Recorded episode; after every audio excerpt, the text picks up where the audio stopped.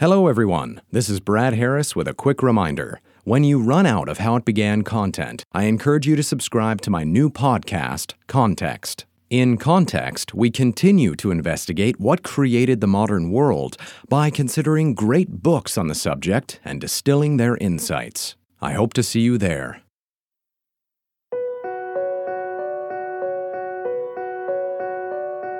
The dream is as old as humanity itself. To possess the power to know what anyone anywhere can know, regardless of how far away in space and time. Villains have yearned for such power, of course, but so have heroes and healers, builders and artists, inventors and students of every age and culture. The instinct of humanity to connect and collaborate runs as deeply through us as the instinct to hunt runs through the wolves of the wilderness. But for countless millennia, insights beyond our own were mostly beyond our reach. For a hundred thousand years, the minds of others were accessible only through face to face conversation or through the stories and artwork of far off times and tribes, warped into myths by the distance of their origin.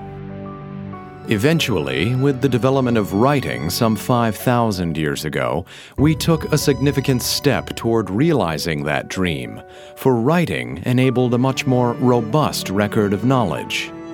Libraries grew with the great civilizations of the world, consolidating the insights of minds even long dead. Nonetheless, distance, language, and privilege kept these archives of wisdom inaccessible to the majority of people. And so it went for many centuries more until the advent of electronic communication, when the tentacles of telephony and televised media began to encircle the world to transmit news nearly as fast as it happened.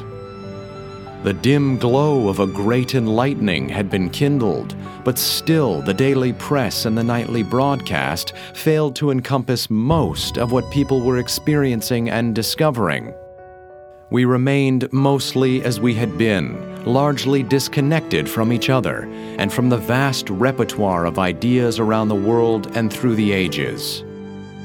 Even as our march of modern progress landed men on the moon, who gazed back upon the Earth to behold its most humble scale in the void of space, down here on the surface, the spaces between us still made connecting and collaborating with those beyond our immediate social circle a difficult and expensive project.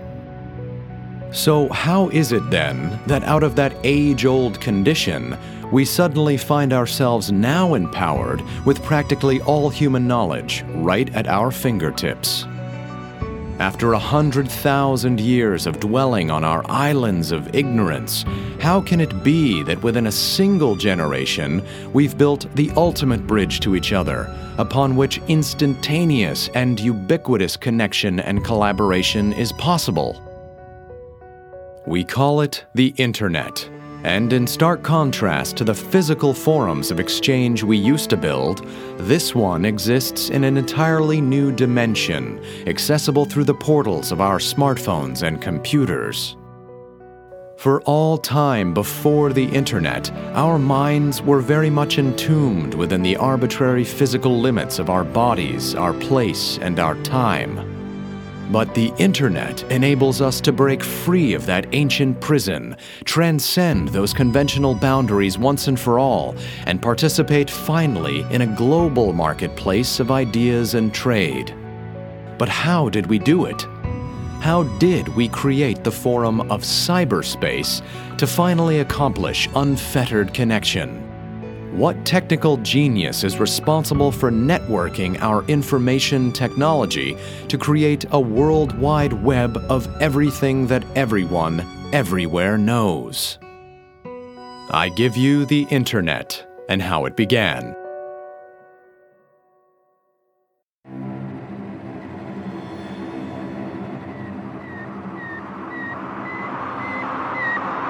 CBS Television presents a special report on Sputnik 1, the Soviet space satellite. Douglas Edwards reporting.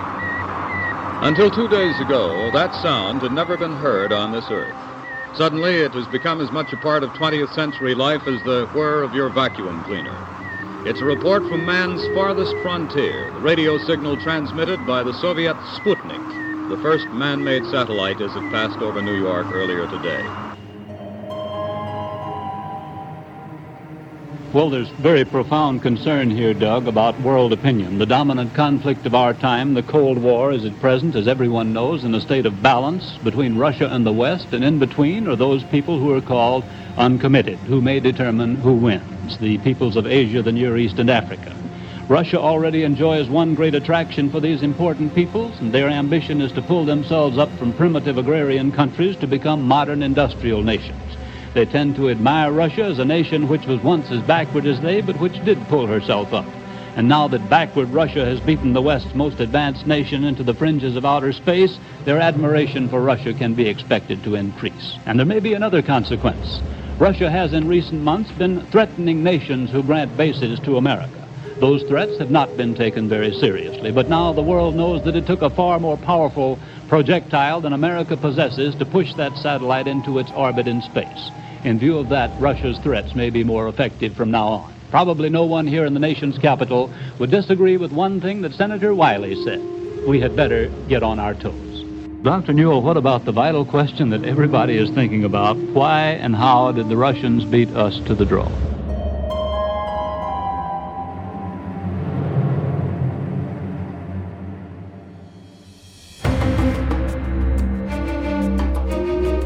Sputnik the first human made object ever to reach space was little more than a 185 pound metal ball containing a few primitive instruments and transmitters.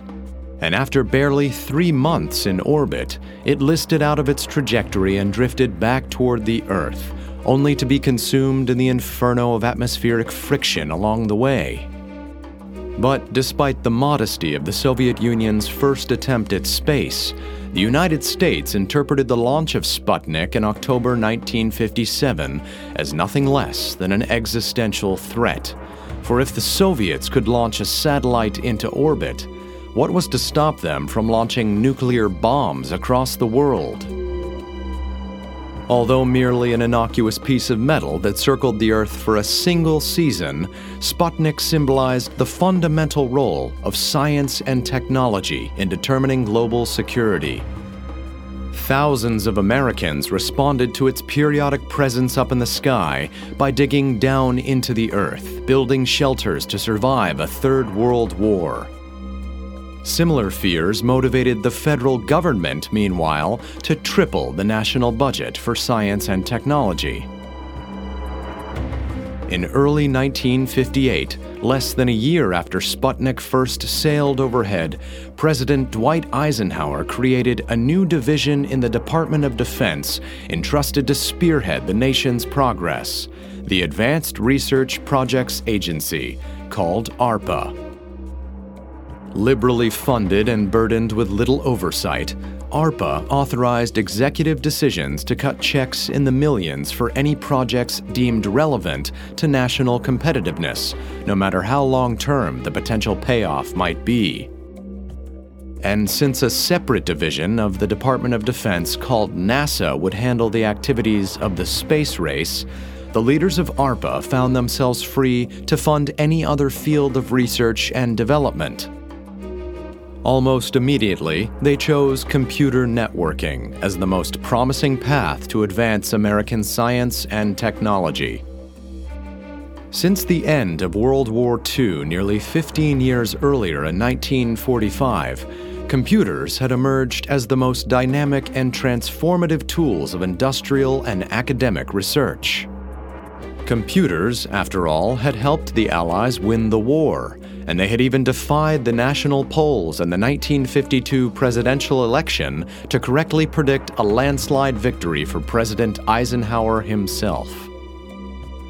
The problem ARPA was determined to confront, however, was that for all of their obvious information processing potential, computers remained so expensive and specialized that most institutions across the country, including the largest universities and research labs, were lucky if they possessed even one of their own.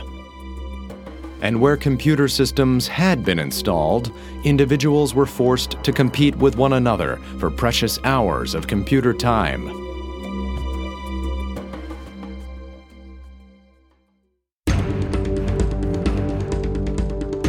Through the 1950s and 60s, making a more powerful computer generally meant making a bigger computer, for the guts of information processing back then took the unwieldy form of discrete transistors and even vacuum tubes. The faster people wanted to process information, the more of these components a computer needed to contain, and transistors and vacuum tubes ran hot.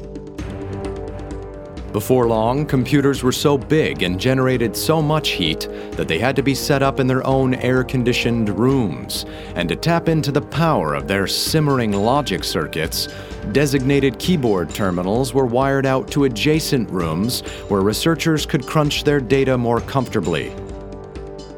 But as the power of these so called mainframe computers increased, terminal time became ever more coveted and backlogs of demand accumulated. Yet, in the context of a typical university, for example, where graduate students and faculty alike grew frustrated by their limited computer access, buying additional computers to keep them happy would have been as far fetched as building a new state of the art laboratory for a complaining chemist. Fortunately, though, the problem contained the seeds of its own solution, for researchers were demanding more time on computers in the first place because computers were getting faster. So fast, in fact, that most models were capable of handling the demands of multiple users virtually simultaneously. So, the obvious solution was to wire multiple terminals to a single mainframe enabling multiple people to use the same computer at the same time. Although mainframes still lacked the power of parallel processing, which meant they could only crunch the data for one user at a time, by around 1960, computers were getting so fast that users wouldn't even notice they were sharing the machine. Time sharing, as this concept was called, was the germ of a giant organism that would one day envelop the world. And in 1962, one of ARPA's most persuasive leaders decided it deserved all the nurturing his agency could provide.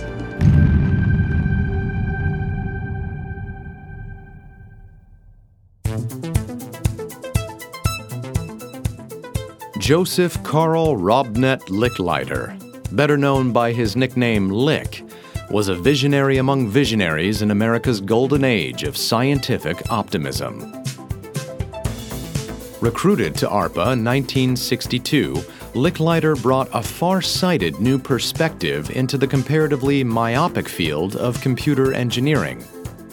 Whereas most established specialists tended to focus on how to optimize specific computers or programs for specific lines of research, Licklider believed that they should focus instead on making computers as accessible as possible through more expansive time sharing infrastructure and through more universal programming languages.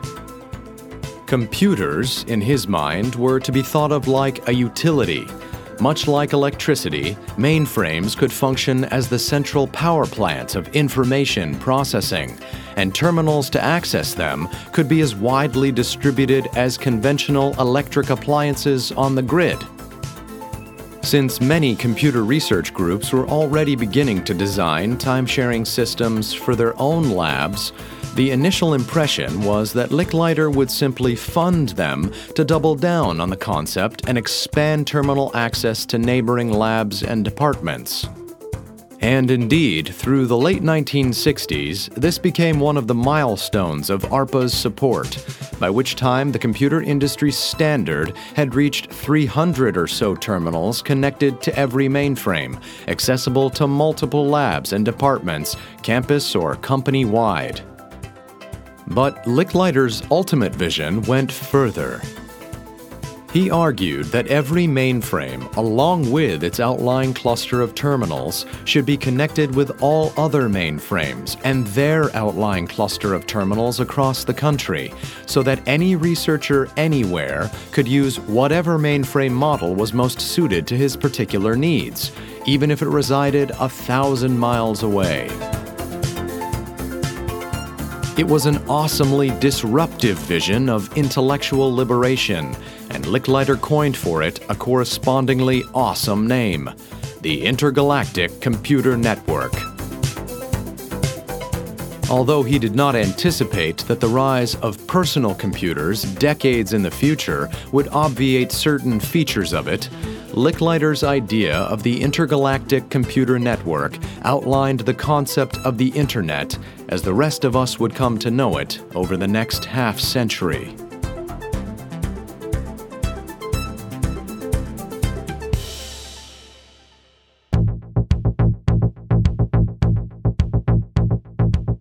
Computer networking made sense in the 60s for an important reason that has since become obscure. Among the dozen or so different manufacturers of computer mainframes at the time, there was no technical standardization that helped coordinate computer design. Each model boasted a unique set of features, specs, and programming languages, which might be well suited to some research projects, but inadequate for others. So, with all the competing agendas inherent in academic and corporate communities, it proved perennially difficult for administrators to decide which model they should settle on buying. Whatever choice they made, someone would inevitably be upset. Networking computers, on the other hand, offered a way around this problem. With a diversity of mainframes already installed across the country, money could be better spent on networking access to them. And since ARPA funding was where most universities turned to for computer development, Licklider and his successors had a major influence on inspiring networking in academia, even among institutions otherwise hesitant to share their existing computer resources. Networking, they argued, would save everyone money, the typical ARPA grant issued for a new mainframe through the 1960s ranged from 500,000 to $3 million, and typical university labs regularly spent thousands more, flying their members to distant institutions to access whatever specific mainframe model was needed to process their particular data.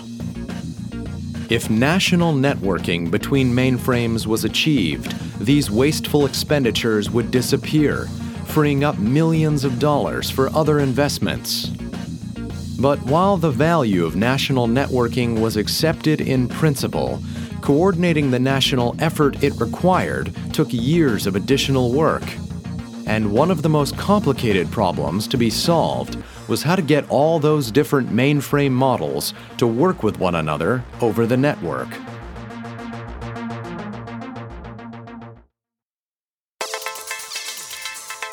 At a meeting among the leaders of ARPA and the nation's top computer science labs in 1967, the incompatibility problem between mainframes to be networked drove many to be skeptical of Licklider's vision. Operating systems, programming languages, and even hardware specifications differed widely. It was like each mainframe was a country unto itself, with its own laws and language, and no translators to be found. The inescapable fact was that an entirely new kind of computer had to be built.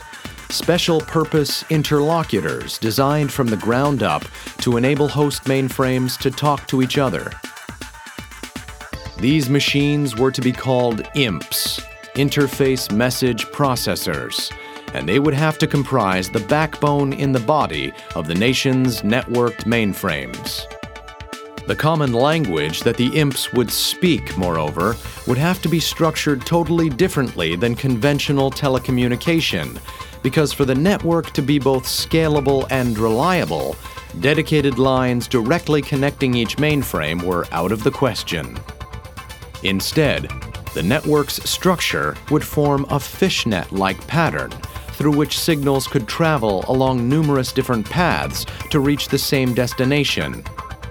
Just like a letter can be carried along multiple routes on its way from Boston to San Francisco, depending on the driver's judgment about how to most efficiently navigate changing road conditions and closures, information sent through the ARPANET, as the Internet was originally called, would have redundant routing options in case some parts of it went down. Ideally, no mainframe would ever be cut off from the rest. If a hub at the University of Utah went offline, MIT's mainframe in Boston could still network with Stanford's south of San Francisco via mainframes at Texas and UCLA. And the postal system provided yet another example to follow.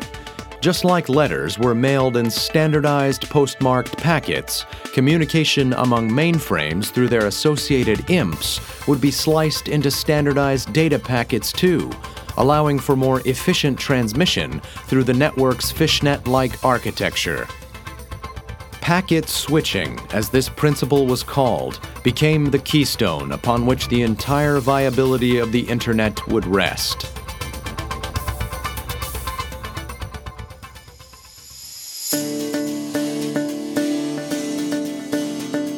An analogy that the innovators of packet switching often use to describe it centered on the idea of home construction. To build a house, you moved lumber, nails, and sheetrock to the home site on different trucks, whereupon the pieces would be assembled according to the blueprints of design. Moving an entire house down the highway was possible, but much less efficient. And so it was with the information comprising any document, program, or database. The IMPs connected to each mainframe would process an outgoing document by chopping it up into standardized data packets, each labeled with a header describing its correct position upon the document's reassembly at the receiving IMP. The brilliance of packet switching was that even massive amounts of data, when chopped up, would efficiently flow through the informational fishnet, each packet traveling a different route so as not to overload any one node on the network. As the internet grew and more data was transferred, packet switching would ensure the most efficient saturation of the network's communication lines. Bottlenecks would be avoided, and data would easily reroute around any localized failures, like water flowing around rocks in a river. Designing and building the IMPs that could handle all this work interfacing with host mainframes, disassembling and reassembling data files, and sending and receiving the constituents of those files accurately across the network was deemed impossible by some of the nation's biggest technology companies, including IBM and AT&T. But a relatively small computer company from Cambridge, Massachusetts, took on the challenge and succeeded.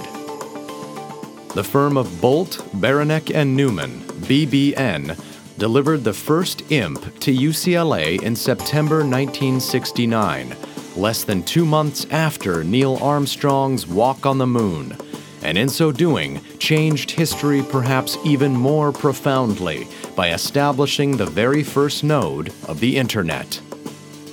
It became functional once node number 2 went online when Stanford University received the second IMP one month later.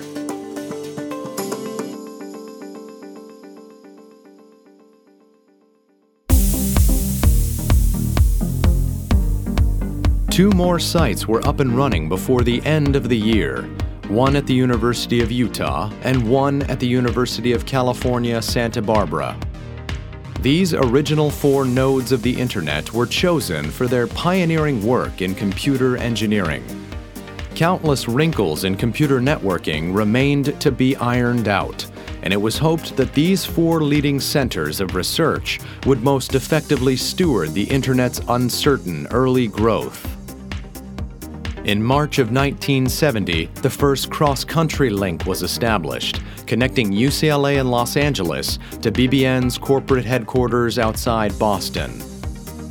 Just over 100 years had passed since the nation's first transcontinental railroad line had opened, and now the lines of the internet were beginning to spread exponentially. Two years on, and 29 nodes were on the net, and by 1974 there were 50. Most of this original growth, however, fell far below the radar of average Americans. The net of the 1970s was still a child of advanced research, and throughout that time, even the majority of computer engineers failed to notice or understand its potential. But one application in particular would start to popularize the net in a way that no one foresaw. While the champions of networking throughout ARPA and academia touted time sharing and research collaboration as the ideals of the venture, in reality, a much more mundane category of connection, comprised of everyday notes about weather, hobbies, games, and gossip, constituted the majority of digital traffic. Email started as a whimsical program hack by a BBN engineer named Ray Tomlinson in 1971. Having grown frustrated by the lengthy existing protocol of defining the recipients of his outgoing memos, Tomlinson reprogrammed the specifications for electronic addresses on the net so they were nested more simply in the now infamous at sign. Email grew to comprise three quarters of net traffic before the end of the decade. For all the research collaboration the Internet promised, people were clearly attracted to the simpler prospect of having a novel way of talking to each other.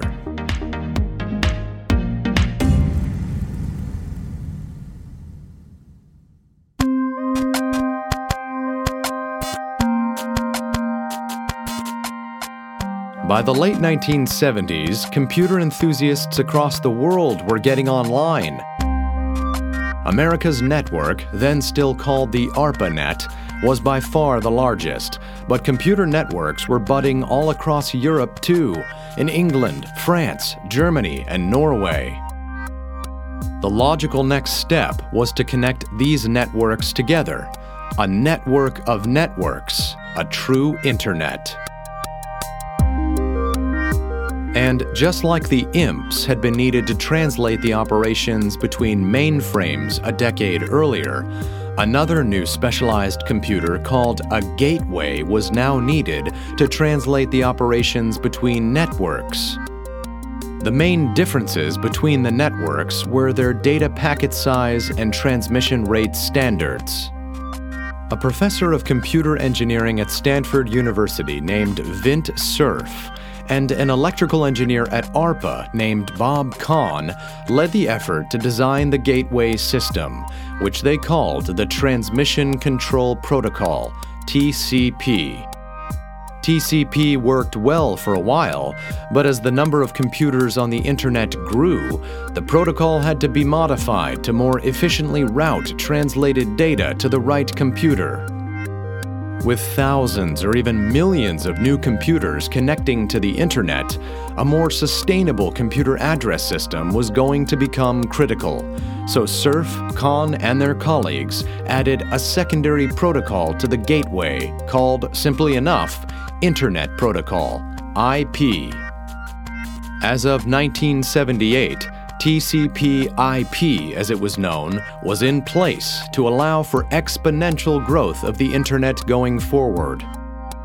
Every new computer online would have its own unique IP address and could talk to any other computer on any other network in the world through TCP translation.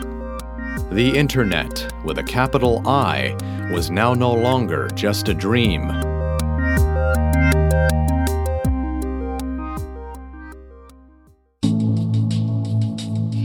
With the network architecture of a reliable and scalable internet well in place by the end of the 1970s, one of the only major remaining obstacles to mainstream enthusiasm was a user friendly portal to access it.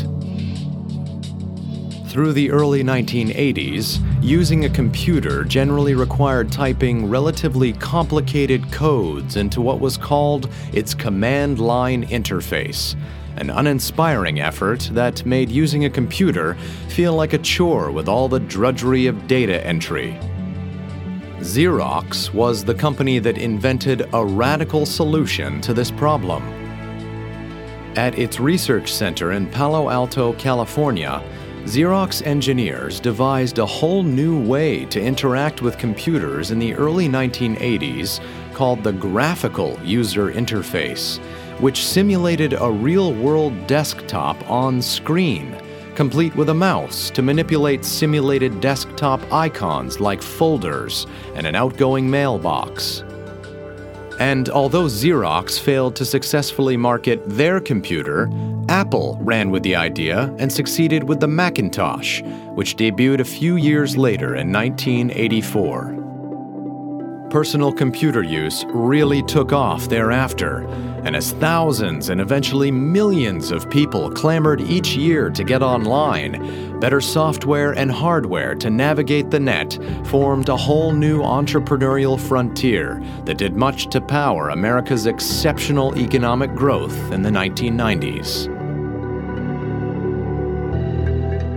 By 1990, the insights of millions of people from across the world were being put online. But many internet users experienced it all as a kind of digital Tower of Babel, where the growing volume of information was as much a liability as a strength.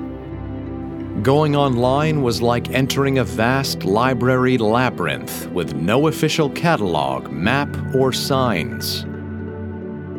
Fed up with the chaos, a data scientist named Tim Berners Lee wrote a suite of new software in 1991 featuring hypertext markup language, HTML, to more intuitively link sites and categories to each other. This formed the basis of what Berners Lee envisioned as a worldwide web of pages interlinked according to content. Because his scheme mirrored the way that most people think, with ideas online branching off of one another according to their contextual associations, the World Wide Web became a runaway success, with millions of new users surfing along its waves of hyperlinked text. And World Wide Web browsers, beginning with Mosaic and Netscape in 1994, were like souped up new surfboards, offering ever more appealing panels of controls and search functions. 16 million people across the world were using the internet by 1995. 360 million people were online at the turn of the 21st century, and by 2005, the number exceeded a billion. Then in 2016, the great threshold was crossed. Nearly 4 billion minds were connecting and collaborating in the forum of cyberspace that year, which meant that the majority of the human population was interacting on a single platform for the first time in our species' history. Out of a Cold War that had once fractured civilization had come the Internet, which was bringing it back together.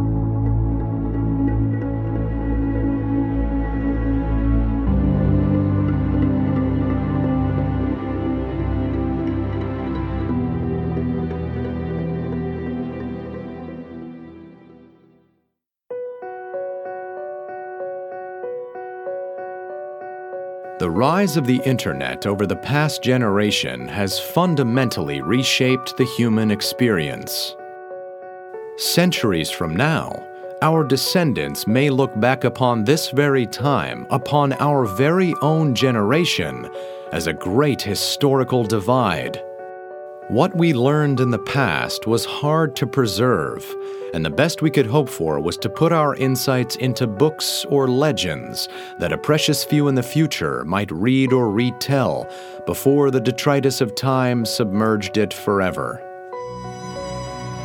What we learn from now on can be immortalized online, spread infinitely far, and accessed an infinite number of times decades, centuries, even millennia could pass, but your thought, your moment, your greatest contribution to the human conversation will be but a search term away and immaculately preserved for any future inquiring mind. No dust need be blown off it. It will be just as it was at the moment of conception. As long as there is an internet, then, the ideas of one can be the ideas of all. A great power that's only just now been grasped after a hundred thousand years of reaching.